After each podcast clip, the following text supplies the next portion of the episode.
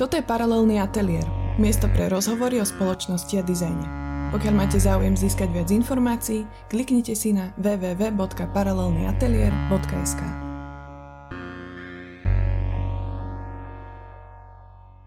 Žijeme v demokracii. Učíme sa o tom od základných škôl a považujeme to za fakt.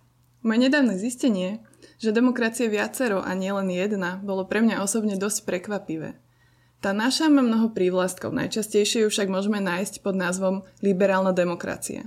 A objavujú sa názory, že tento typ demokracie je v kríze. Túto pomerne náročnú tému som si dovolila trošku odľahčiť a za zdrojový obrázok tohto rozhovoru som vybrala jeden z príspevkov od facebookovej stránky Genitív na dnešný deň, ktorá sa zaoberá hľadaním krásy v gramatickom páde genitíve slovenských slov. A týmto genitívom je vízií. Nominatív v množnom čísle, vízie, podľa mňa celkom presne popisuje podstatu toho, o čom sa dnes budem so svojím hostom Petrom Dabnerom rozprávať. A totiž o teóriách rozličných demokratických vízií a predovšetkým o prevladajúcej vízii neoliberalizmu. Ahoj Peter. Ahoj. Dovol mi, aby som ťa ešte skrátke predstavila. Peter Dabner je ekonóm, filozof, politolog a politický teoretik. Špecializuje sa na neo- a postmarxistickú politickú teóriu, politickú a sociálnu filozofiu, teórie sociálnej spravodlivosti, teórie demokracie a na mnohé iné oblasti.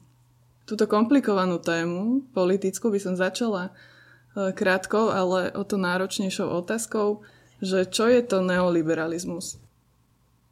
E, neoliberalizmus je v politickej teórii a v politickej filozofii takým vágnym a ambivalentným pojmom, ja osobne neoliberalizmus považujem za súčasnú e, prevládajúcu politickú a ekonomickú ideológiu, ktorej vlastne prežívame naše životy.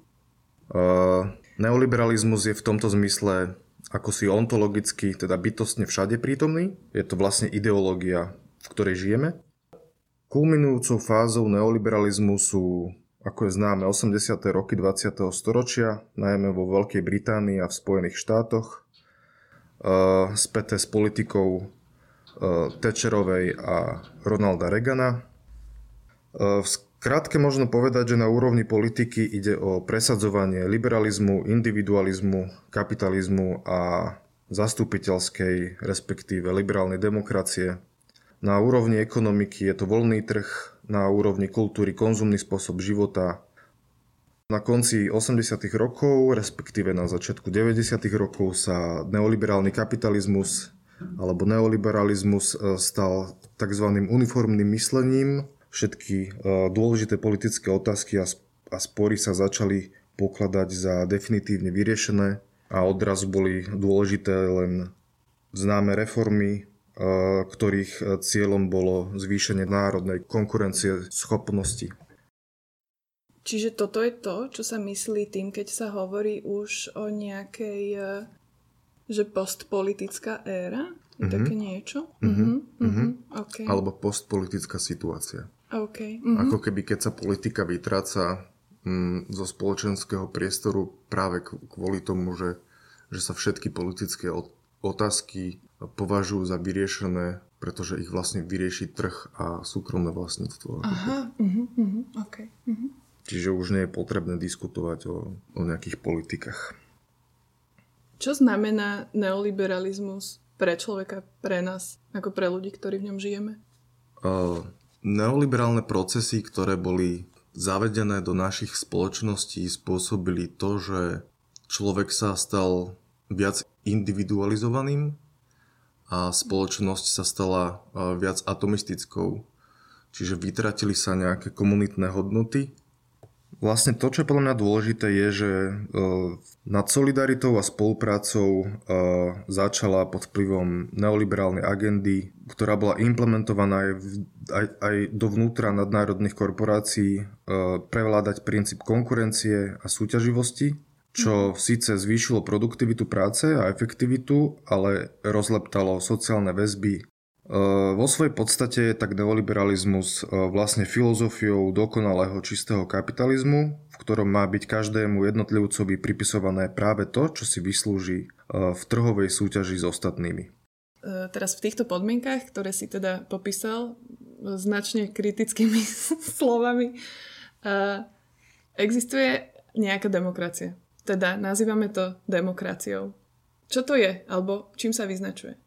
Mm, neoliberálna demokracia je pojem, ktorý sa pokúša zdôrazniť skutočnosť, že naša súčasná demokracia je v istom zmysle len politickou formou neoliberálneho kapitalizmu, ktorý, ktorý funguje ako ekonomický systém. Mm-hmm. Čiže akoby veľmi zjednodušene povedané demokracie forma a neoliberálny kapitalizmus tvorí obsah. Mne v tomto kontexte prišiel na rozum taký pekný výrok a je to, je to od filozofky Jody Dean, pretože ona hovorí, že liberálna demokracia je politický manažment súčasného kapitalizmu. Presne tak. Myslím si, že sa vôbec nemýli. Hej. Mhm. Politika je v podstate iba o tom, ako nejakým spôsobom manažovať uh, globálny kapitalizmus. Tie ako demokratické ideály alebo tie demokratické predstavy. Čo sa s tým stalo? To tam ešte je? Alebo, alebo už alebo len zostal ten názov, že demokracia? To je, to je veľmi ťažká otázka, pretože demokracia je, je veľmi ťažko definovateľný a nevďačný pojem, ktorý častokrát nás vedie k rôznym definíciám. Etym, etymologicky vlastne je pojem demokracia jednoznačný, pochádza z greckého demos, teda ľud, a kratein, teda vládnuť. Čiže demokraciu môžeme chápať v tomto zmysle ako ľudovládu, čiže klasicky je teda demokracia definovaná ako vláda ľudu a je v protiklade k, vl- vláde niekoľkých alebo k vláde jedného, teda buď uh, k vláde monarchickej alebo tyranskej. Ja som sa teda dočítala, že neoliberálna demokracia má aj, aj nejaké iné názvy.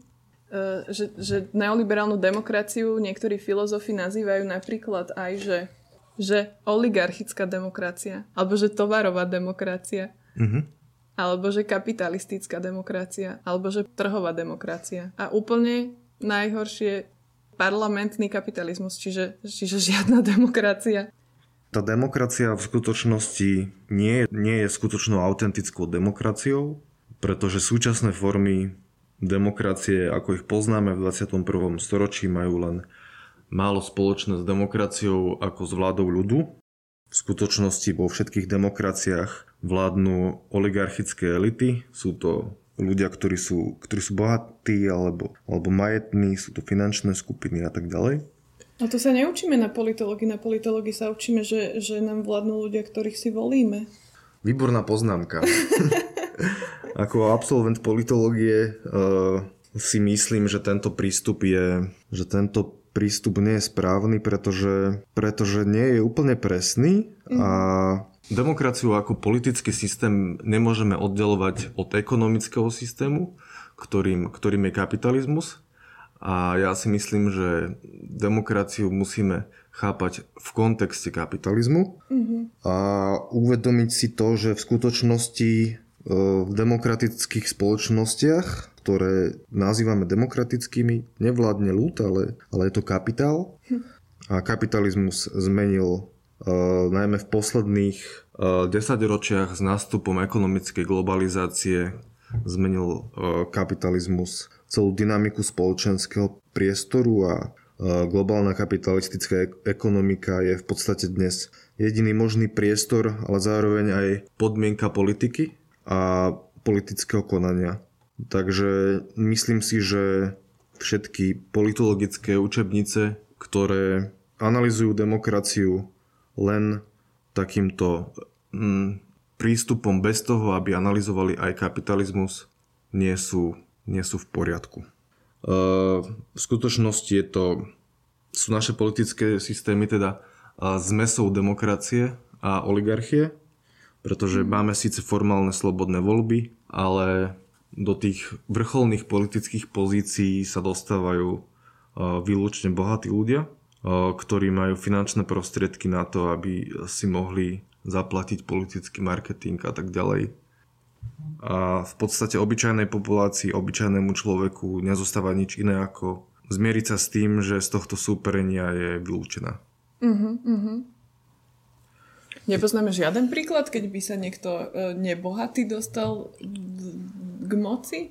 Je to fakt tak, akože, tak, tak radikálne? Akože ja viem, že každá politická strana si musí uh, zaplatiť alebo nájsť si teda nejakého sponzora pre svoj uh-huh. politický marketing. Uh-huh.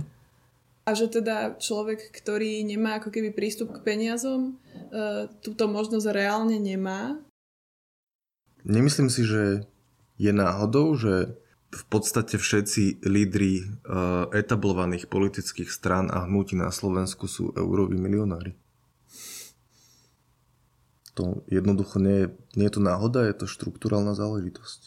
Je to, mm-hmm. je to defekt súčasnej liberálnej demokracie, pretože milionár sa pozerá na, na spoločenské, sociálno-ekonomické problémy inou optikou ako človek, ktorý je vylúčený zo spoločenského života na základe toho, že patrí k nejakej menšine, na základe toho, že má nízky sociálny status, na základe toho, že nemá vzdelanie, nemá prístup uh, k bývaniu a tak ďalej. Mm-hmm. Používaš pojmy, že uh, neoliberálny kapitalizmus a potom, že neoliberálna demokracia, tak uh, aký je vzťah kapitalizmu a demokracie? Mm, Vzťah kapitalizmu a demokracie je podľa môjho názoru veľmi problematický a je, a je plný e, neriešiteľných rozporov. E, vo všeobecnosti sa hovorí o tom, že demokracia a kapitalizmus e, sú spojenci a nejak tak automaticky sa to predpokladá. Podľa môjho názoru ide o konkurenčné projekty a kapitalizmus e, v zásade znemožňuje autentickú demokraciu v praxi jednak preto, že kapitalizmus, alebo lepšie povedané neoliberálna ideológia degradovala demokratického občana štátu len na akéhosi zákazníka alebo konzumenta, eh, ktorý sa zaujíma len o svoj vlastný prospech a vníma sa ako, len ako izolovaný účastník nejakej trhovej súťaže, ktorý v podstate nevyžaduje alebo nepotrebuje solidaritu alebo súčinnosť iných občanov v demokratickej spoločnosti. Druhý taký veľký problém je podľa mňa v tom, že neoliberálny kapitalizmus automaticky generuje obrovské sociálne nerovnosti medzi ľuďmi a tie veľmi radikálnym spôsobom podkopávajú a deformujú meritokratické hodnoty, ktoré tvoria základ všetkých demokratických spoločností. Čiže v podstate môžeme povedať, že v spoločnosti, v ktorej funguje sociálna nespravodlivosť a sú obrovské sociálne nerovnosti, nemôže existovať politická rovnosť. A politická rovnosť je základom demokracie. Tak ako sloboda. Rozprával si teda o demokraciách e, v rámci sveta alebo Európy. E, ako je to na Slovensku s demokraciou? No, z pohľadu nejakých takých formálnych politologických kritérií je Slovensko jedna z, z najdemokratickejších krajín na svete. Wow. Počkaj, to, to, to sú aké politologické kritéria? Je to, je to súbor nejakých uh, 30 kritérií, podľa ktorých sa hodnotí demokracia v krajine, ako je, ako napríklad, či je možné odvolať predsedu vlády, či je možné urobiť predčasné voľby, mm-hmm. kto sa môže zúčastniť e, volieb, kto má, nemá právo kandidovať, mm-hmm. či prezident môže v a kedy a v akej situácii odvolať premiéra a teda a teda. Mm-hmm. Čiže ako keby takéto formálne kritériá, ktoré, ktoré hodnotia politický systém po tej právnej stránke, jednoducho si urobíš nejakú tabulku a že je toto možné v tej krajine, áno, nie a podľa toho sa urobí mm, sa vytvorí proste nejaká škála a my akože na tých škálach je Slovensko akože brutálne demokratickou krajinou. V rámci Európy jednou z najdemokratickejších. Dobre, a, a realita? Môžeme, môžeme vlastne po, mm, povedať to, že že my na Slovensku budujeme demokraciu nejakých 30 rokov, ale budujeme ju veľmi formálnym spôsobom tým, že zavádzame nejaké mechanizmy, verejné inštitúcie do života prostredníctvom nejakých právnych úprav, ale ako keby e, to, čo nám na Slovensku chýba, je taký skutočný demokratický étos. Dôkazom demokracie predsa sú napríklad slobodné voľby. Na Slovensku máme slobodné voľby. Mm, na Slovensku máme slobodné voľby, ale vďaka tomu, ako demokratické voľby fungujú, aj vzhľadom na to, že máme volebné kaucie, že máme, že máme kvórum pre vstup do Národnej rady. Sú demokratické voľby problematické v tom, že politický subjekt musí mať musí disponovať nejakým kapitálom na to, aby bol vo voľbách úspešný, pretože bez politického marketingu v podstate v praxi nie je možné uspieť. Ďalším problémom je podľa môjho názoru to, že akokoľvek sa rozhodneme vo voľbách, tak výsledkom týchto volieb nebude nová politika, ale iba nová vláda, ktorá bude robiť veľmi podobnú politiku ako tá predošla, len s nejakými uh, kozmetickými zmenami. Uh, toto, je, toto by sme mohli ako nazvať globálnou situáciou. Vlastne. Áno, určite, toto je globálna situácia. Uh-huh, uh-huh, uh-huh. Pretože v skutočnosti všetky tie politické elity sa musia prispôsobovať globálnemu kapitalizmu a jeho fungovaniu uh-huh. a nemôžu ísť mimo rámca toho, čo je, čo je možné a mysliteľné. Tuto je to vlastne pekne vidieť, že, že keď sa hovorí o tom, že si nevieme predstaviť koniec kapitalizmu, tak je to vlastne toto, že ten systém aj znemožňuje E, nejaký reálny politický boj. Áno. Alebo nejaké, nejaké vytvorenie reálnej vlastne uh, novej politiky, ako si hovoril. No ak hovoríme o tom, že, že pilierom uh, demokracie je, je rovnosť, tak by sme mali hovoriť aj o tom, že, že demokracia je možná iba v spoločnosti, v ktorej neexistujú enormne vysoké sociálne nerovnosti. Uh-huh, uh-huh. Pretože tie znemožňujú aplikáciu demokracie v praxi. Tým pádom ale nevieme hovoriť o demokracii prakticky v žiadnej krajine, v žiadnom národnom štáte. Presne tak. Uh-huh. Ale môžeme hovoriť o demokracii napríklad v krajine ako je Švédsko, v ktorej sú sociálne nerovnosti asi najnižšie na svete. Ja keď som sa uh, vlastne pýtala tú otázku na to, že či existuje nejaké iné demokracie, uh-huh. tak uh, som vlastne uvažovala nad priamou demokraciou a radikálnou demokraciou. Uh-huh ako možno alternatíva k tejto našej zastupiteľskej. Uh-huh. A, a tak ich je určite ešte viac typov, ktoré... Ich je ja... milión. Deliberatívna demokracia, participatívna demokracia, hm. hlboká demokracia, priama, nepriama, reprezentatívna demokracia, uh-huh, uh-huh, referendová demokracia, mm, neliberálna demokracia, to je napríklad Maďarsko. Aha. Potom riadená demokracia, to je Rusko.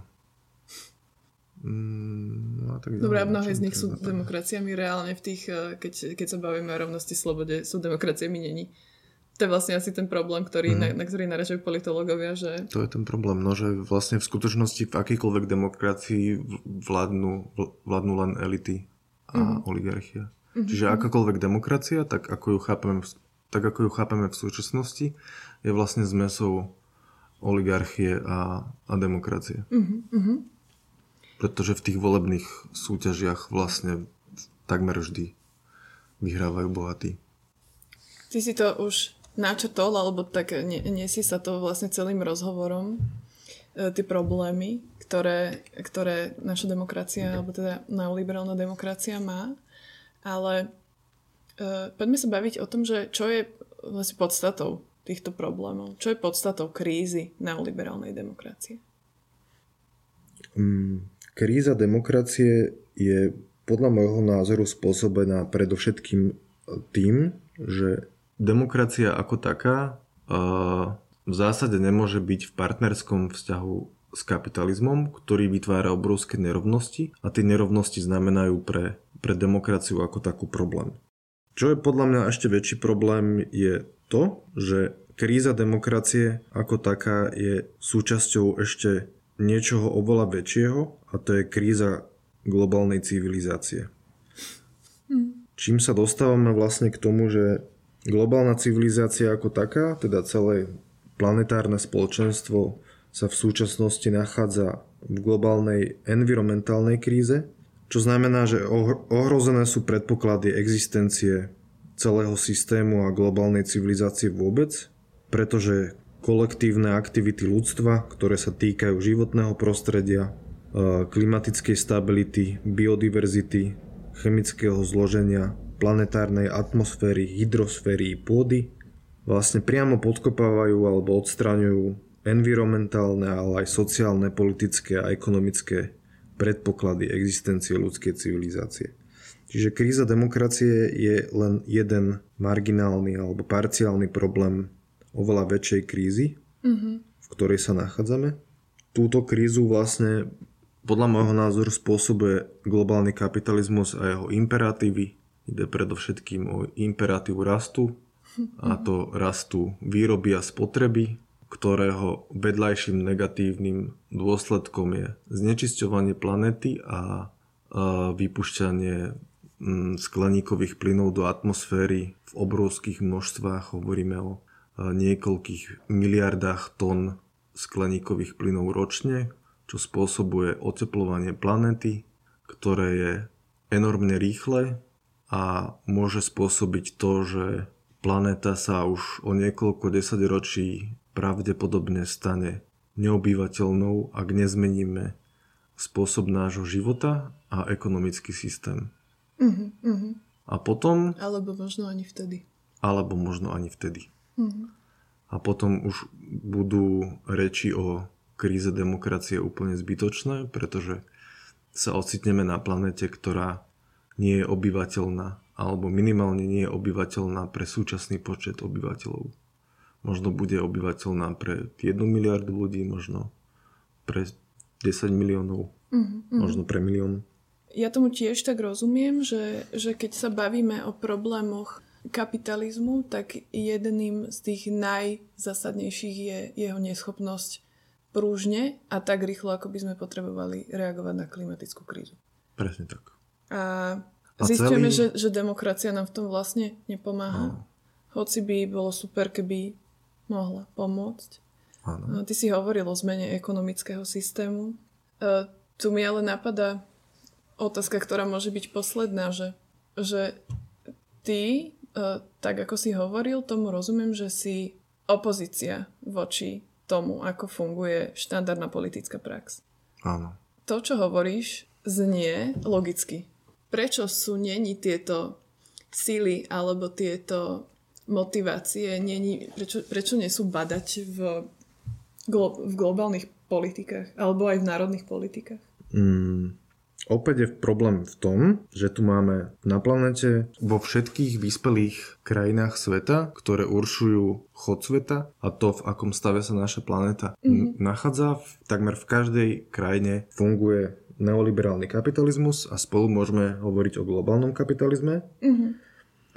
A v podstate od tých 80 rokov, kedy sa začala postupne implementovať neoliberálna politika, tak to sú procesy e, liberalizácie, privatizácie a deregulácie, mm-hmm. čo v skutočnosti znamená, že pod vplyvom týchto procesov sa národné hospodárstva dostali do súkromných rúk a mimo rámca nejaké demokratické kontroly hm. a mimo rámca nejakých právnych noriem a tak ďalej. Takže vznikla situácia, keď pod vplyvom šírenia ekonomickej globalizácie, ktorá má privlastok neoliberálna, vlády demokratických štátov už nemajú moc nad svojou vlastnou ekonomikou, pretože všetky veľké aj strategické podniky, aj všetky malé podniky, všetky korporácie sú v rukách súkromných vlastníkov a môžu sa správať len na základe svojich vlastných e, záujmov, ktoré tieto podnikateľské subjekty majú. A ich prvoradým záujmom je ziskovosť alebo ziskotvorba, takže tieto subjekty robia všetko preto, aby zvyšovali svoje zisky a povedzme, že environmentálne alebo sociálne štandardy sú, um, sú im úplne lahostajné. A to je vlastne výsledok toho, kde sa dnes nachádzame. Hm. akoby politickí lídry, globálni politickí lídry si uvedomujú svoju zodpovednosť nad stavom planéty a nad uh, tým, že ako ľudstvo sme zodpovední za to, že sa planéta otepluje a snažia sa robiť nejaké kroky preto, aby znížili tú rýchlosť uh, alebo zmiernili tú rýchlosť klimatických zmien a oteplovania planéty a preto sa organizujú uh, rôzne klimatické konferencie a samity. Tou najznámejšou a najaktuálnejšou je Parížská dohoda, kde boli stanovené určité záväzky pre jednotlivé štáty. Uh, problémom je, že od roku 2016 sa globálne emisie napriek tejto dohode na, naďalej enormne zvyšujú a problémom je aj to, že uh, vymožiteľnosť práva, pretože pokiaľ niektorý štát nesplní tieto svoje klimatické záväzky, tak nie je možné ho nejakým spôsobom postihnúť. Čo je v podstate aj tak úplne jedno, pretože, pretože globálne emisie skleníkových plynov naďalej rastú a nikto s tým nevie nič urobiť, mm. pretože nemáme žiadnu globálnu inštitúciu, ktorá by mohla naplňanie týchto záväzkov nejakým spôsobom vymáhať. Mm. Takže tie záväzky sú v podstate dobrovoľné. Kľúčové je to, že vlastne mm, predstavitelia jednotlivých národných vlád nemajú takú moc uh, prikázať uh, súkromným nadnárodným korporáciám, aby, aby uh, znižovali emisie skleníkových plynov a môžu si robiť, čo chcú a v prípade, že sú v nejakej krajine takéto korporácie obmedzované, tak sa môžu presunúť do inej krajiny a je to vlastne nekonečný príbeh. Čo nám zostáva? Nám ako občanom, tebe ako politologovi? Čo máme robiť? Ja neviem, čo robiť. Myslím si, že tie imperatívy globálneho kapitalizmu ako homba za ziskom, snaha o rast HDP um, a tak ďalej sú zakorenené ako princípy v tom globálnom ekonomickom systéme tak hlboko, že nie je možné ten ekonomický systém uh, zmeniť uh, tak, aby slúžil skutočne planetárnemu ľudstvu a nie len hrstke bohatých ľudí, ktorí, ktorí ovládajú a vlastnia tieto korporácie.